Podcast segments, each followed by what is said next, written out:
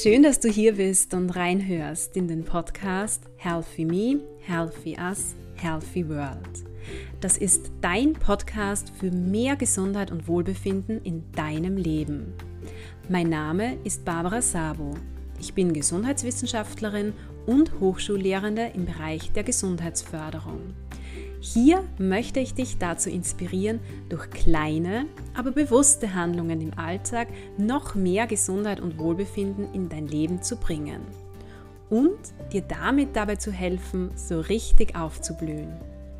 Lass uns darüber hinaus gemeinsam unsere sozialen Beziehungen sowie unsere Lebens- und Arbeitsbedingungen gesundheitsförderlicher gestalten. Ich freue mich, dass du mich auf diesem Weg begleitest. Der Herbst startet und für mich persönlich ist das gleichzeitig auch immer so ein Neustart. Ein Neustart deswegen, weil ein neues Studienjahr, ein neues Schuljahr, ein neues Kindergartenjahr, was auch immer beginnt. Und auch das Fallen der Blätter von den Bäumen im Herbst symbolisiert für mich in gewisser Weise ein Ende von etwas, gleichzeitig aber eben auch einen Neubeginn. Und auch arbeitsmäßig ist es bei mir so, dass ich mich zu Herbstbeginn immer wieder so ein bisschen neu strukturiere. Und ja, ich bin ein Strukturmensch. Ich liebe es zu organisieren und zu planen und auch mit To-Do-Listen zu arbeiten. Also ich liebe To-Do-Listen einfach, weil sie mir eine gewisse Sicherheit geben, weil sie mir da einfach dabei helfen, meinen Kopf zu leeren, ihn frei zu machen. Aber, was ich in den vergangenen Jahren auch erkannt habe, To-Do-Listen können Segen und Fluch zugleich sein. Seit sehr, sehr vielen Jahren arbeite ich mittlerweile mit To-Do-Listen und habe in dieser Zeit wirklich so einiges gelernt. Vor allem aber, dass der richtige Umgang die richtige Erstellung und auch dann das richtige Arbeiten mit To-Do-Listen essentiell ist, damit diese To-Do-Listen auch wirklich hilfreich sind, damit sie uns wirklich dienen und damit sie auch im Endeffekt unsere Produktivität steigern können. Und ein angemessenes Arbeiten mit To-Do-Listen kann aus meiner Sicht auch unser Wohlbefinden erhöhen. Am Arbeitsplatz, bei der Arbeit eben, in welchem Lebensbereich auch immer wir To-Do-Listen erstellen. Und To-Do-Listen können auch dazu beitragen, unsere Motivation zu steigern und uns generell im Alltag wohler zu fühlen, vielleicht auch sicherer zu fühlen. Und auch achtsam im Alltag zu sein. Weil wenn wir das, was wir erledigen müssen, notieren, festhalten, dann schwirren uns einfach diese Gedanken, diese To-Dos zumeist nicht so im Kopf herum und wir können besser die einzelnen Momente genießen, im Hier und Jetzt auch ankommen. Und aus diesem Grund habe ich mir überlegt, mit dir in dieser Folge so meine größten Learnings und gleichzeitig auch Tipps für ein, ja, unter Anführungszeichen gesundes Arbeiten mit To-Do-Listen zu teilen. Dabei handelt es sich wirklich um meine persönlichen Learnings. Also du kannst im Internet selbst auch ganz, ganz viel zum Thema Arbeiten mit To-Do-Listen recherchieren. Und natürlich ist alles auch eine gewisse Typsache. Also bestimmte Vorgehensweisen funktionieren beim einen gut, beim anderen vielleicht nicht so gut. Nichtsdestotrotz hoffe ich, dass der ein oder andere Tipp auch für dich dabei ist und dich persönlich anspricht. Mein erster Tipp ist, schreibe dir die Dinge, die du in einem bestimmten Zeitraum unbedingt erledigen musst, auf, egal in welcher Form. Ich weiß, es gibt Menschen, die sagen, To-Do-Listen sind nichts für mich. Und bestimmt gibt es auch tatsächlich Menschen, die gut ohne To-Do-Listen können.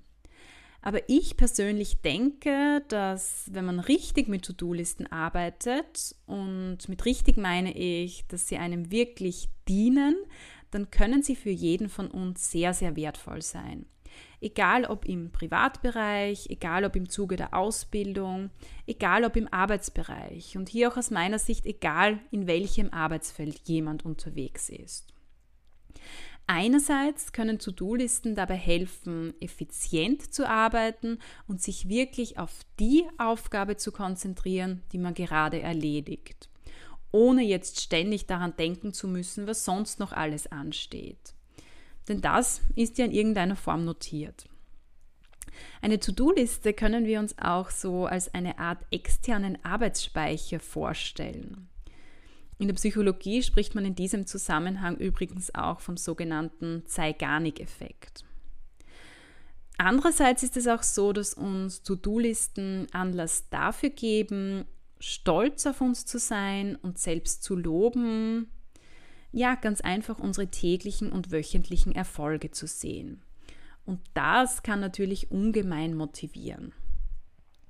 Und jetzt gibt es da natürlich ganz viele Möglichkeiten, die eigenen To-Dos festzuhalten. Handschriftlich, digital.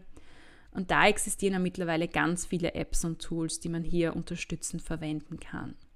Und es muss ja nicht unbedingt einmal eine Liste sein. Es können auch Notizzettel oder Post-its sein, die man sich um den Computer herum oder sonst wo platziert. Wichtig ist aus meiner Sicht, dass egal in welcher Form du deine To-Dos festhältst, dass sie einen Nutzen haben, also dass das Aufschreiben der To-Dos einen Nutzen hat. Das heißt, du solltest dir aus meiner Sicht unbedingt genau überlegen, wofür du wirklich eine To-Do-Liste brauchst und wofür vielleicht nicht. Bedeutet gleichzeitig, übertreibe es nicht. Das Aufschreiben von To-Dos soll wirklich eine Hilfe sein und jetzt nicht unbedingt ein zentraler Tagesinhalt. Außer natürlich, es macht dir unglaublich viel Spaß, mit To-Do-Listen zu arbeiten und es belastet dich in keinster Weise. Denn, und das weiß ich aus eigener Erfahrung, To-Do-Listen können natürlich auch belasten, wenn man es damit übertreibt. Mein zweites Learning, das ich mit dir teilen möchte, ist, bring auch immer wieder Abwechslung in deine To-Do-Listen rein. Vor allem, wenn es langweilig wird und sie dich nicht mehr motivieren. Das ist natürlich auch wieder so ein bisschen eine Typsache. Was meine ich jetzt mit Abwechslung? Damit meine ich vor allem Abwechslung im Hinblick auf die Art bzw. Gestaltung der To-Do-Liste. Ich persönlich variiere da immer wieder so alle paar Monate. Also eine Zeit lang führe ich handschriftliche To-Do-Listen, wobei es aktuell zum Beispiel so ist, dass ich die To-Dos abhängig von der Priorität mit bestimmten Textmarkern unterstreiche. Also rot markiert sind Aufgaben, die ganz wichtig für mich sind, gelb markiert sind Aufgaben, die mittelmäßig wichtig sind und grün markiert sind Aufgaben, die weniger wichtig sind. Manches Mal arbeite ich aber auch mit Post-its und hin und wieder habe ich auch schon eine App ausprobiert. Es kommt auch auf den Arbeitsbereich drauf an. Also für bestimmte Projekte bei der Arbeit verwende ich zum Beispiel OneNote. Und ich finde solche Software oder bestimmte Apps für To-Do-Listen zu nutzen, ist vor allem dann sinnvoll, wenn man gemeinsam mit anderen Personen an einer To-Do-Liste arbeitet. Generell schlage ich dir vor, vor allem wenn du bislang eher wenig mit To-Do-Listen gearbeitet hast, wirklich einfach einmal in dich hineinzuhören und dir zu überlegen, was passt zu mir. Und wenn du dann nach einiger Zeit draufkommst, dass das, was du ausgewählt hast, die Methode nicht wirklich das Gelbe vom Ei ist, dann kannst du ja ganz einfach etwas Neues, eine neue Variante ausprobieren. Im Internet findest du da ganz, ganz viele Vorschläge für die Gestaltung von To-Do-Listen und es gibt auch diverse Vorlagen. Also da gibt es ein ganz breites Spektrum an Möglichkeiten und auch die Komplexität von To-Do-Listen reicht von ganz einfach bis relativ komplex.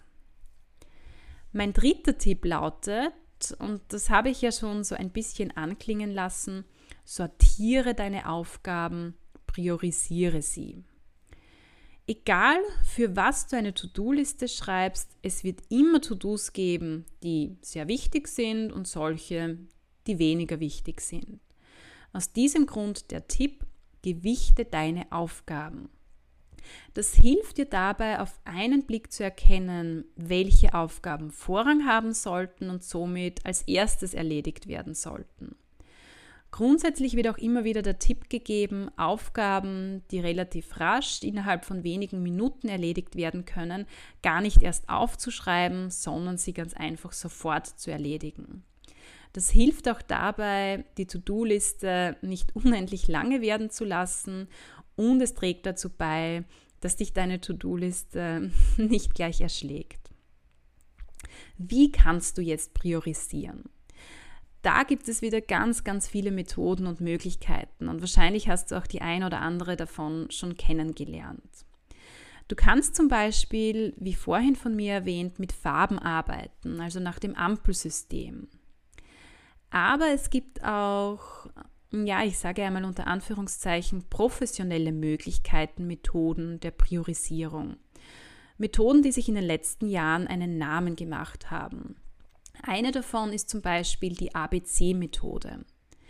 Dabei gibt es ganz einfach A-Aufgaben. Das sind Aufgaben, die sehr wichtig sind und sofort erledigt werden sollten.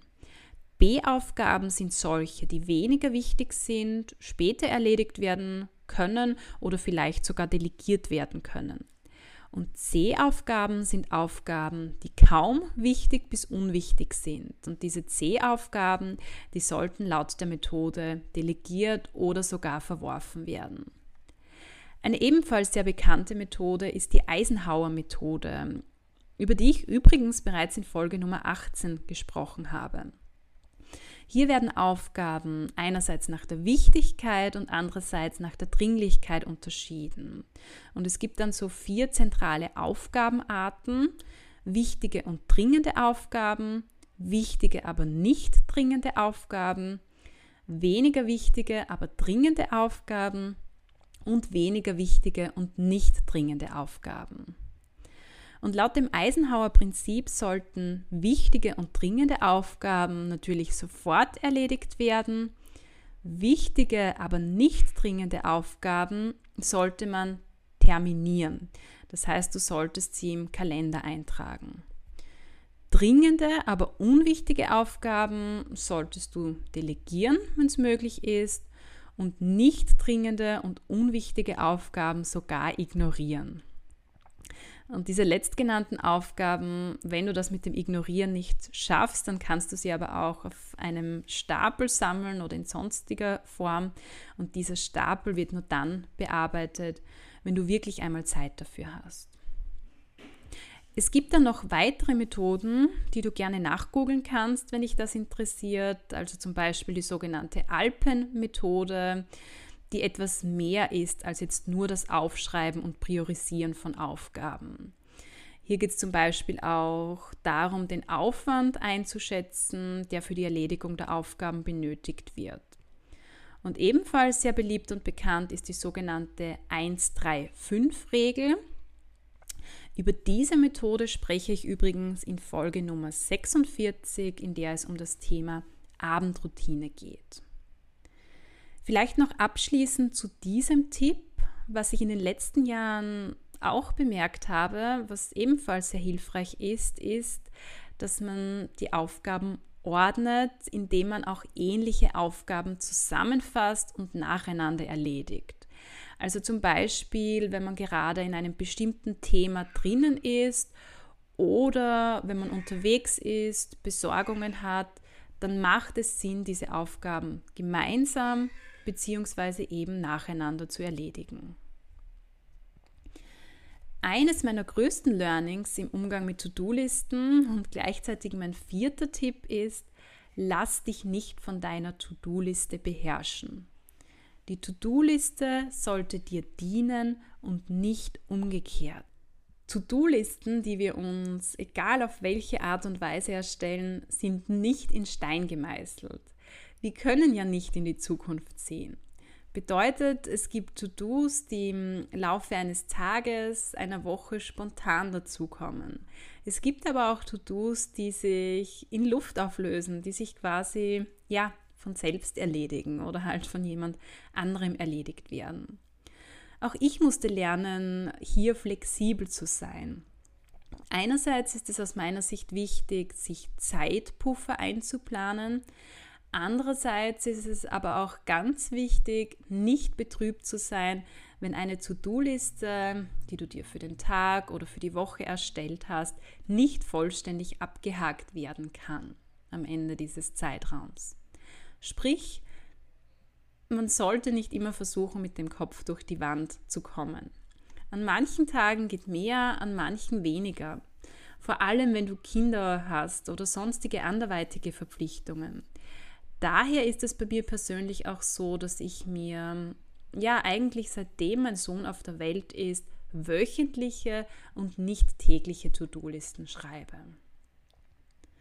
Der fünfte Tipp meinerseits, der jetzt wieder etwas mit Priorisieren zu tun hat, ist den Frosch. Eat the Frog. Vielleicht kennst du diese Methode ja. Wenn nicht, stellst du dir wahrscheinlich die Frage, was das soll, was ich damit meine. Das Eat the Frog Prinzip wende ich mittlerweile seit ein paar Monaten an und ich finde es wirklich sehr, sehr toll und hilfreich. Und dieses Prinzip soll ganz einfach dabei helfen, wichtige Aufgaben, die man aber vielleicht nicht so gerne erledigt, nicht ständig aufzuschieben. Ich denke, du kennst bestimmt solche Aufgaben. Und derartige Aufgaben vergleicht der Entwickler dieser Methode, das ist der amerikanische Erfolgscoach und Autor Brian Tracy, eben mit Fröschen.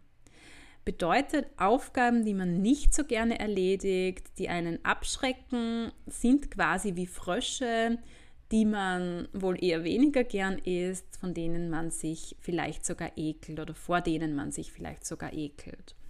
Und gemäß diesem Eat the Frog-Prinzip sollte man genau diese Aufgaben gleich morgens am besten als allererstes erledigen.